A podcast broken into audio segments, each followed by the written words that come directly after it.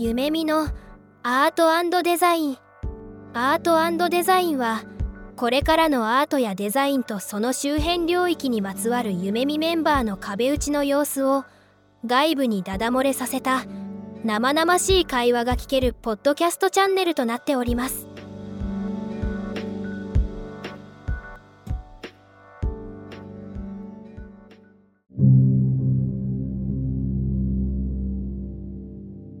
皆さんこんにちは。夢見アートデザイン今日も始めていきます。今日はですね前回からのですねゲスト勝太郎さんをですねお招きして3人で話をしていきたいなというふうに思っています。二人ともよろしくお願いします。よろしくお願いします。今回どうします？あの勝太郎さんの自己紹介します？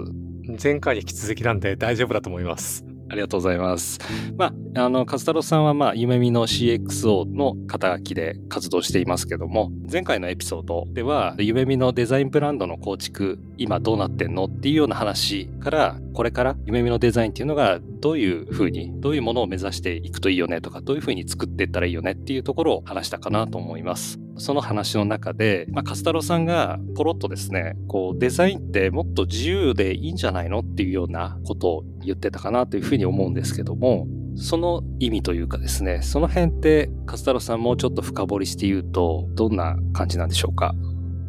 そうですね。デザインっていろんなところで語られていて、どれがデザインでどれがデザインじゃないっていうのを定義するものでもないかなと思うんですけど、いろんな言葉で語られ始めたからこそ、デザインってさっていう話が結構しづらくなってるところがあるんじゃないかなと思ってて、そんな窮屈さをですね、ちょっと去年めちゃめちゃ感じていて、デザインから逃げ出したいっていう気持ちになって、ちょっとアートっていうところにですね、逃げたって言ったらちょっと変なんですけど、アートっていうのになんか救いを求めに行ったっていうのが去年でしたね。いい話ですね。ここは一旦デザインを担当しているっていうところを一回置いといたとして、なんかもっとこうデザインっていうものを自由に捉えた時に、このアートの方に拡張してったっていうのが結構興味深いですね。そこに答えがあるかどうかはわからないんだけれども、自分で何かを探しに行きたかったんだなと思ってて、本当にアートって多分お二人もこう結構触れる機会ってすごい多いと思うんですけど、答えがそこに出されてるわけじゃなくて、体験したり眺めたり感じたりして、そこから何か湧き出てくるものがあったりとか、本当答えはわかんないんだけど、もしかしたらここにあるのかもしれないっていう、それだけでアートに向き合ったみたいな感じですかね。元からカッサロさんって結構アートとかに興味関心は強かったんですか？えっ、ー、とですね、一応大学で演劇学っていうものをですね、学んでいまして、まあアートっていうと広いんですけど、やっぱり演劇領域ですよね。演劇領域っていうところでずっと触れていたっていうのがあるので、そんなに触れていたってほどではないんですけど、それこそ美術館で一日過ごすとかって結構好きで、ただただそこにあるものを眺めたり感じたりするっていう時間はとても好きですね。勝太郎さんのスラックのコメントで結構美術館とか芸術祭とかよく行かれてる印象があるんですけど。そうですね。いや、なんかアートを語れる言葉は持ってないんですけど、自分が身を置く場所として、それこそ芸術祭とか、アートがある空間とか場所っていうのはやっぱり好きで、なんでしょう？ちょっとじゃあ一種自分と向き合える時間みたいな感じが好きなのかもしれないですね。じゃあ、カスタロさんはまあ日々自分と向き合えてないってことですか？いやー、日常で向き合えなくないですか？そんなことないですか？あ確かに。でもまあ確かにそうですよね。振り返りはね、すると思うんですけど、本当の自分と向き合うっていう時間ってなかなか取りづらいとこですよね。どうしてもね、日々、まあもちろんそれぞれ皆さん業務の中でも内省する機会とかあったりすると思うんですけど、本当に自分と向き合う時間って意識的に取らないとなかなか取れないなと思うし、それこそデザインっていうところでも自分がデザインに関わって何していきたいのかっていうのを時折立ち止まって考えたいなと思う時に美術館っていう空間っていうのはとても自分にとっては適してる場所だなと思います。そのあたり、翼さんどうですか？いや、まあ自分とね、向き合う時間はね、大事っすよね。日々業務に追われているっていう側面もあるんで、またなんかちょっと気になったのは、その演劇企画ってイメージですけど、自己表現をしていくものなのかなと思っていて、デザインっていう部分もなんか表現としては通ずる部分があるのかなと思っていて、なんか勝太郎さん的にアートの表現とデザインの表現の違いってどういう観点があるかなと個人的に思っているかとか、ちょっと聞いてみたいなって思いました。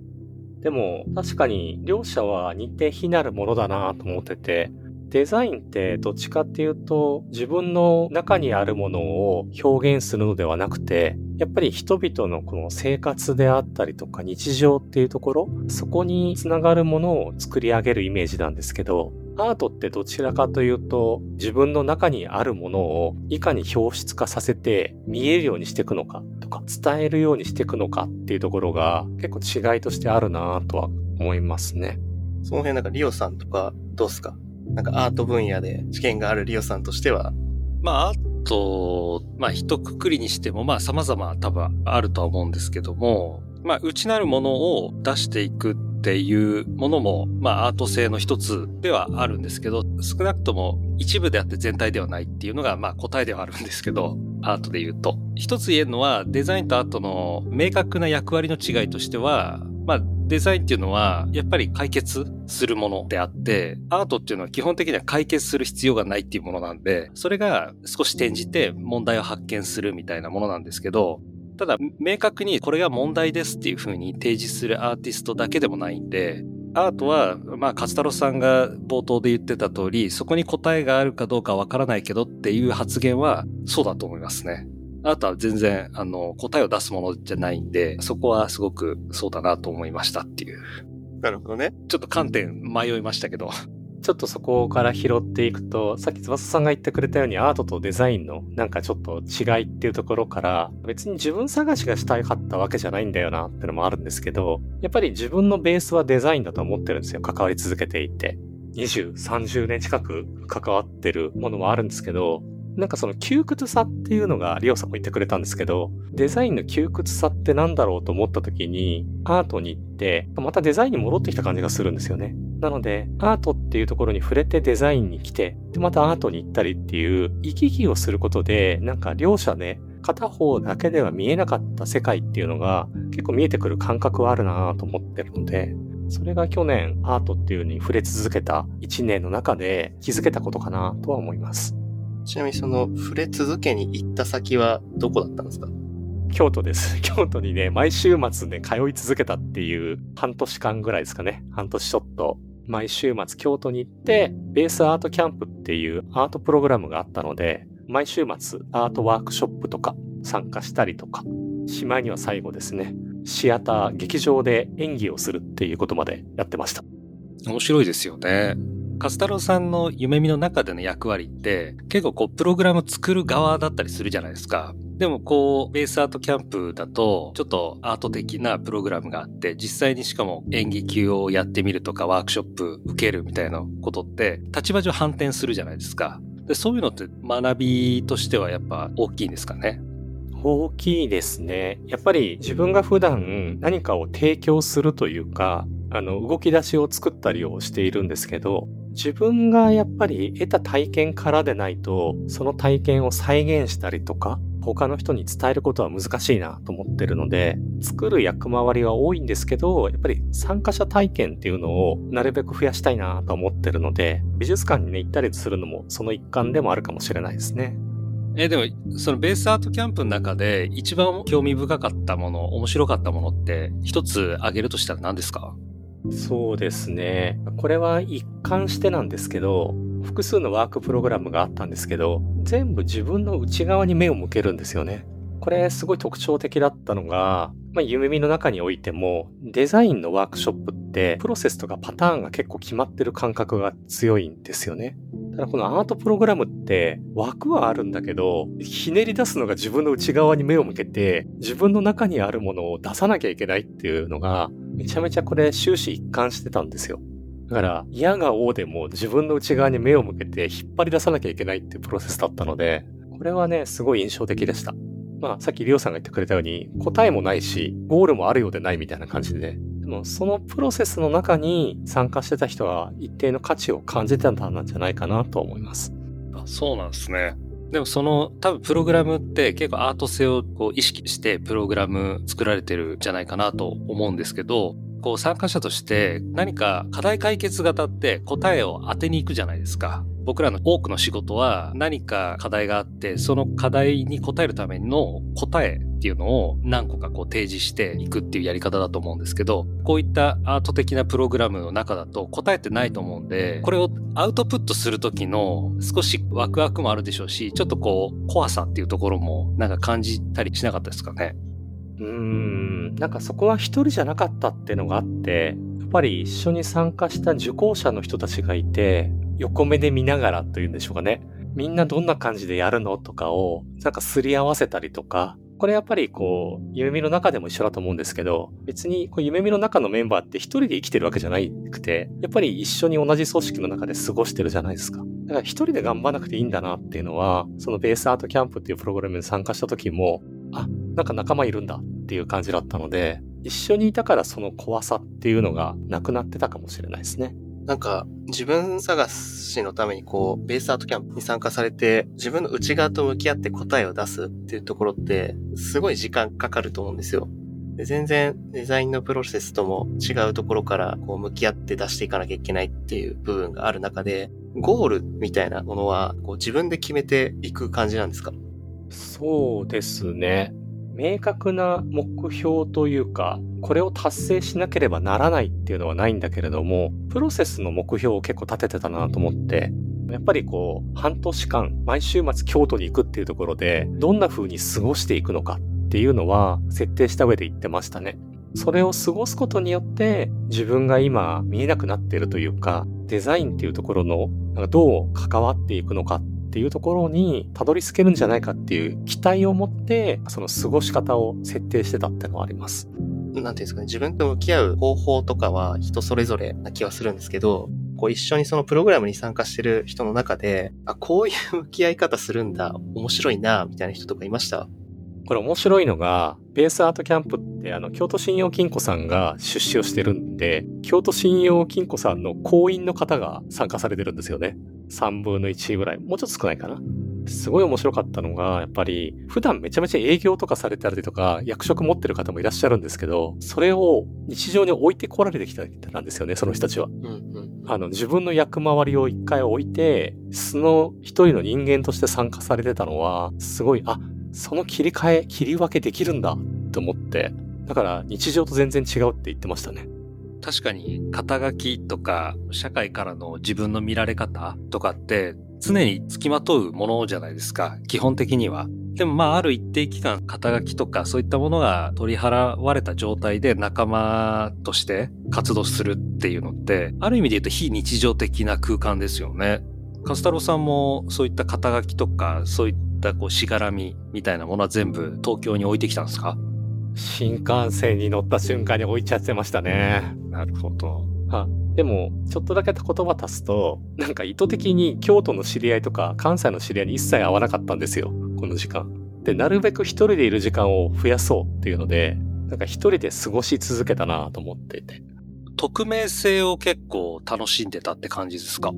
ああ、そういうわけではないんですけど、お二人もそうだと思うんですけど、こう、平日ってやっぱりいろんな外的要因によって日常が過ごされるじゃないですか。で、その一人で過ごしてたっていうのは一人で全部決める。誰も他の人の外的要因によることなくて、一人で行動を決めて一人でここにいるっていう選択をし続ける時間を作ったみたいな感じですよね。なかなかなかったです。やっぱり家にいたり仕事してたりすると、そういう状況って生まれづらいので。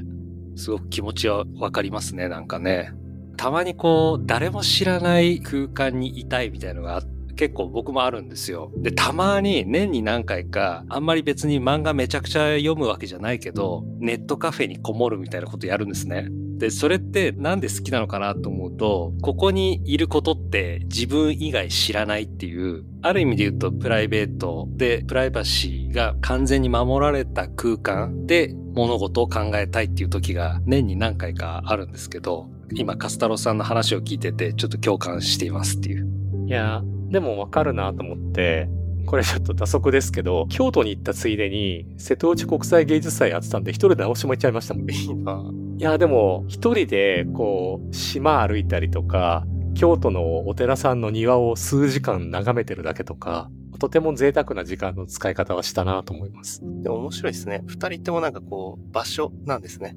確かに場所ですね。場所の匿名性みたいなところが結構重要視されてるんだなっていうのを二人の話聞いてて思って。僕は逆に場所はあんまりこだわりなくて、新しいことが体験できるところに赴くっていう傾向はあるなって気がしますね。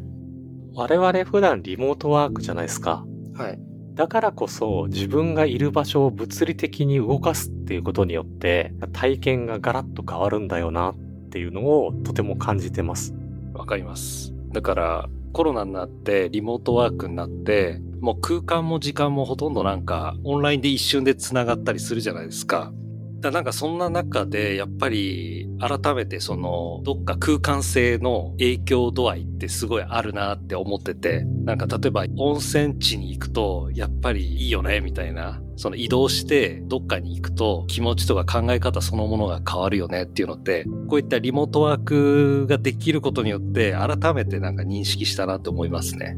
面白いですね。二人とも自分に向き合う度合いが強いんですね。内省というか。二人とも自分が好きなんじゃないですか。えそういうこと？それは否定しないですよ。なんだろうな。いや、なんか結構僕はそっちよりもなんかこう、新しい体験とか、新しい人と出会うっていう方で刺激を受けるパターンが、内なる自分に新しい発見を見出すことが結構多いなと思って。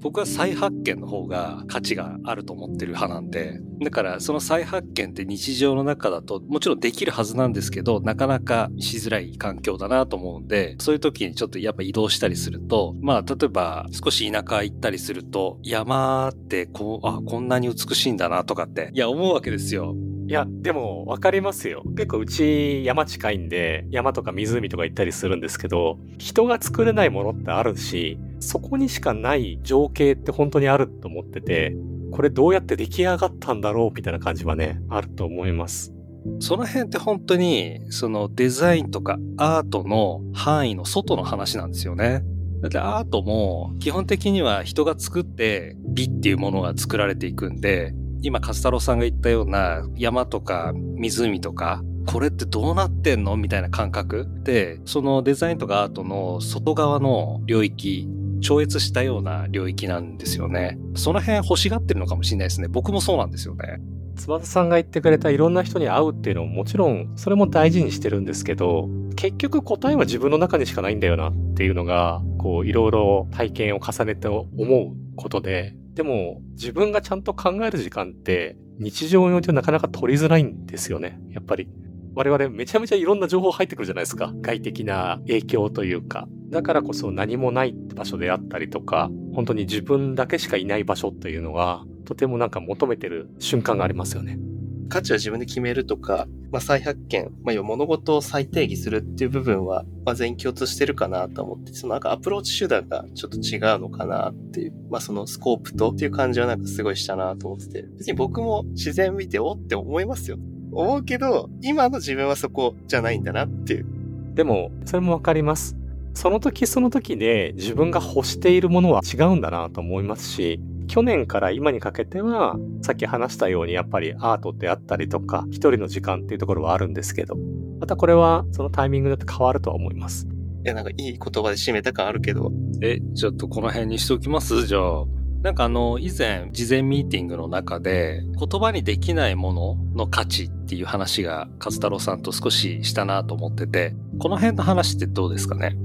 この辺、ちょうどあれですね。夢見のデザイナーたちと一緒にやるワークショップが今月末にあるんですけど、なんかそのワークショップの中にそのエッセンスをまさに含めてるんですけど、なんか我々やっぱりデザインっていうもので可視化したり言語化したりっていうとこに結構取り組むと思うんですよね。でも、無理やり言語化してる時ってあるんじゃないかなと思ってて、で、言語化した瞬間にこぼれ落ちるものって確実にあると思うんですよね。それはいろんなもの、思いであったりとか、言葉にできない何かっていうのが本当にあると思っていて、特には、なんでしょうね、振り返りとかリフレクションと呼ばれるもの、我々が日常的にやっていることかもしれないんですけど、無理に言葉にしなくていいし、今じゃなくて、それこそ3日後とか1週間後にようやくその振り返りの結果の言葉が出てくるかもしれないっていう。なので、今言語化しなくていいよ、言葉にしなくていいよっていう選択肢を持つことによって、本当は自分たちが出したいものっていうのが出るてくる瞬間もこれもまたあるんじゃないかなと思っています。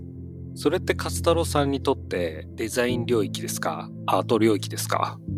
両方に共通するものかな。どっちがっていうわけではなくて、どっちでもいいなと思うんですけど、我々結構いろいろせかしてるし、せかされてるしなっていう感じる時もあって、言葉にできないんだったら今しなくてもいいじゃんっていう選択肢は常に持ってきたいな。あの、もちろんね、仕事上そうも言ってられない時はあるんですけど、そういう選択肢持ってないと、なんか我々大事なものを失い続けてるんじゃないかなっていう感じもしちゃうので。例えばね、人が人を愛する気持ちなんていうのはね、言語化するとチープなものにななりますもんね、つばさん。ありますよね。文字に起こした瞬間、すごい短くなっちゃいますもんね。そして包括的なものになっちゃうから、勝太郎さんが言ったその思いっていう部分が文字に起こされた瞬間こぼれてしまっているっていう感覚は結構あるなって気はします。って言いながら僕は言語化と可視化ばっかり言っちゃうんですけどね。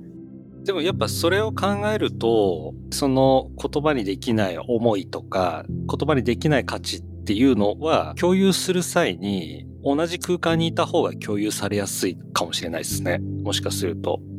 そうですね。特に言葉にしないっていうところで考えると、やっぱりその他のいわゆるこう情報チャンネルっていうんですかね。それ以外の情報が出てるっていうのを考えると同じ場所にいた方が共有、共感はしやすいかもしれないですね。だから、今度の勝太郎さんがプログラムしてるワークショップは、言葉にできない時は踊っててもいいってことですよね。あの、そこはちょっとリオさんにお願いしようかなと思ってます。歌っててもいいし、踊っててもいいっていうような場になるってことですよね。いいですよ。踊っててもいいですよ。楽器弾いてたりしてもいいってことだ。あの、周りの迷惑にならなければ OK です。ありがとうございます。じゃあちょっとお時間になったので、締めの言葉、あの、最後に2人からちょっともらって締めたいと思うんですが、いかがでしょうか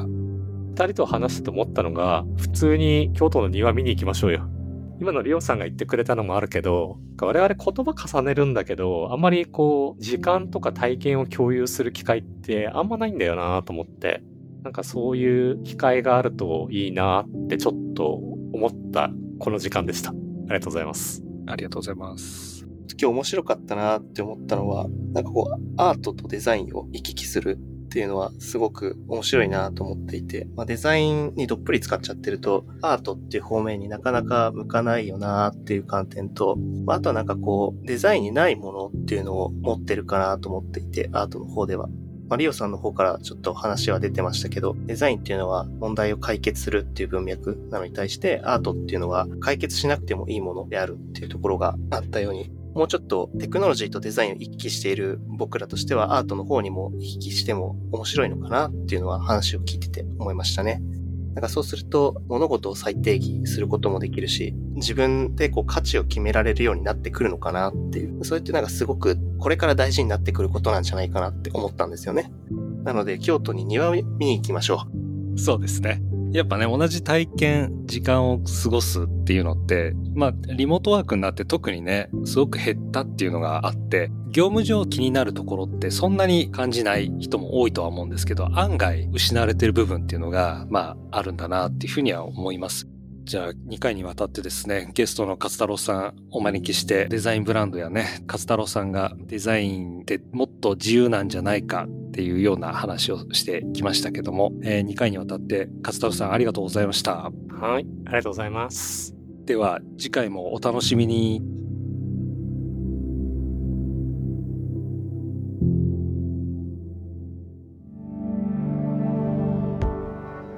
今回のエピソードはいかがでしたか？聞いていただいた皆さんに少しでも何か新しい発見があれば嬉しいなと思っています。もし、ゆめみアートデザインのポッドキャストを楽しんでいただけていましたら、ぜひフォローとレビューをお願いいたします。最後に簡単な案内をさせてください。ゆめみでは新たなデザインチームのメンバーを通年採用で募集しています。詳しくは概要欄のリンクからご覧ください。また、デザインインターンも春と夏に開催しておりますので、学生の皆様はそちらもご覧いただければと思います。それではまた次回お会いできることを楽しみにしています。